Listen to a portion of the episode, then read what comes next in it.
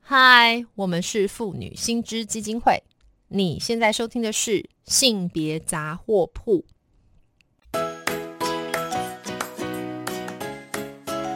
性别法律 A B C。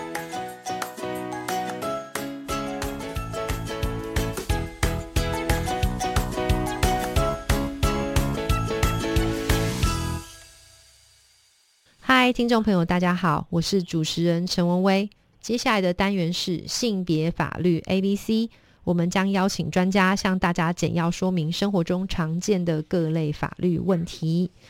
那今天呢，我们同样非常荣幸邀请到的是我们妇女新知基金会的常务监事，那他同时也是一名知名的职业律师庄乔如庄律师来到现场。Hello，庄律师您好。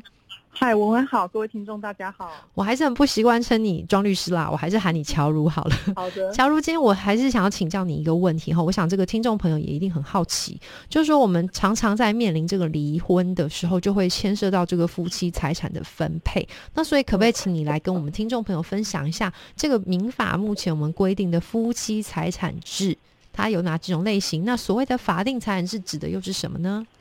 好的，呃，我们民法的夫妻财产制目前有三种嘛，哈，我们嗯就是我们俗称的法定财产制、共同财产制以及分别财产制。好是，那基本上，如果夫妻在结婚前或结婚后没有做约定，我们的 default 的版本就是法定财产制。嗯，好，你没有特别去约定分别，没有去约定共同，那我们就是适用所谓的法定财产制。是，那这个法定财产制在双方要分开的时候，它就会有一个夫妻剩余财产分配请求权。嗯，好简单的说，法定财产制把夫妻的关系可能当成了一个像合伙的关系，嗯，好所以在合伙关系的这个进行中，哈，呃，名下是谁的就是谁的。可是未来要拆伙的时候，对，哦，就我们这个合伙关系哈，夫妻合伙关系有累积剩下的要分一半，大概就用这样的概念去理解它。了好解，那这个累积剩下的，只有是什么劳力赚来的会算，嗯，哦，我们的这个婚后的这个所得啦，哈、嗯，那那可以理解，第一个劳劳力赚来的会算嘛，好、第二个嗯就是说，如果像比如说呃房租的这个孳息、股票的股息，好、是结婚后产生的这个也会算进来，嗯嗯嗯，了好、所以我们解大概，就排除几种嘛，比如说，诶、对方的这个什么主产啊就不会算了，是好、因为它不是结婚后产出来的嘛，好、嗯嗯嗯，那比如说对方的家人送给他的哦对，这个叫赠与所得，这个也不会算进去。是是是哎。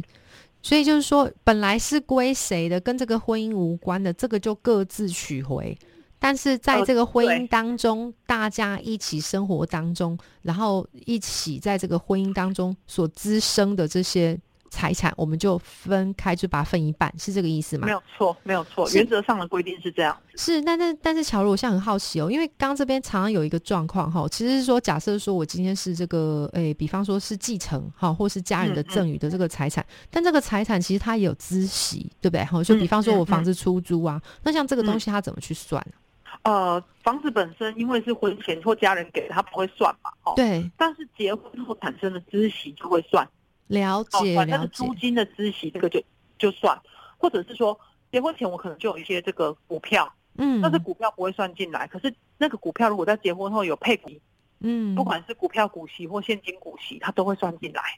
了解，那这个有点好玩。我刚马上直观就对不起，就是一个乡嗯民观哈，就说啊，我不要好好理财了，因为这样 子万一婚姻没有好好处理好，那这样子就是我还要分对方。哎，假如你你呃你可不可以来跟我们听众谈一下，就是说，哎，像这样子的观念，你会怎么回应啊？呃，是我确实也听到很多很多这个当事人会跟我说，那这样是不是我我这个婚姻中他啊努力赚钱的人就很吃亏啊？那那对对方都不赚钱，好吃懒做，我怎么办？这样我对赚十块分他五块。好、是，呃，我们法律上其实有一个叫做调整分配的规定啊。嗯嗯好嗯嗯嗯，所谓调整分配的规定是说，会看双方对财产的贡献的程度。好、是。如果说分一半，平均分配有显失公平的话，我可以请求法院去做酌减。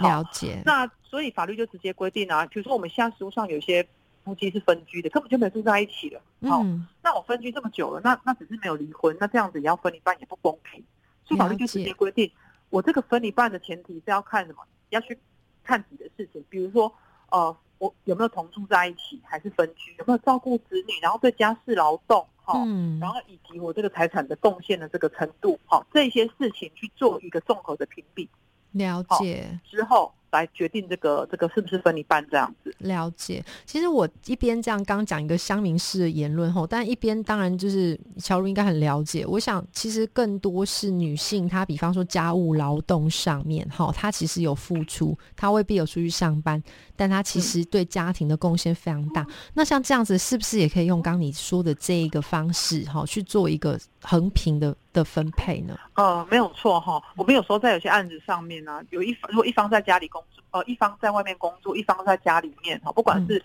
不管是这个家庭主妇还是家庭主夫，那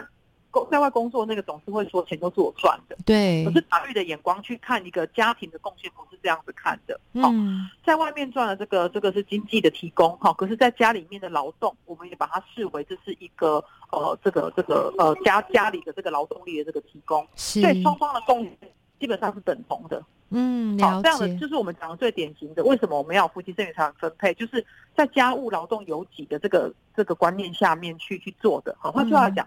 你在外面赚钱，可是是为这个家中有人，这个就是说可能操持家务、照顾子女，对，让你没有后顾之忧，他的对这个贡献也要纳入评价。对对，没错。我想用最白话，我听过一个说法，就是你被冷等来，你被嘎苏等来，你买蛋回来，你买瓦斯回来，它并不会自动变成蛋花汤，对不对哈？ 没错，这个是有人没错在中间有投入，它才会变成热腾腾的蛋花汤。我想，也许用这个观念就可以去，呃，我想这个也是，就是乔路律师他本身也在我们新知，好、常年有在推动这个关于这个呃夫妻财产制，或者说关于赡养费啊相关的这个民法的相关修正。那希望下次还有机会，真的可以邀那个乔路律师来多谈一谈，比方说我们在新的修法或是这个法案的一些推动的过程，或是一些观念。谢谢您。好的，谢谢，谢谢，谢谢乔如，拜拜。拜拜。如果听众还有什么法律疑问，可以打电话到我们妇女新知基金会的法律咨询专线零二二五零二八九三四零二二五零二八九三四。我们接线的时间是每周一到周五的白天上午九点半到十二点半，下午一点半到四点半。那今天我们的节目就到这边结束了，拜拜。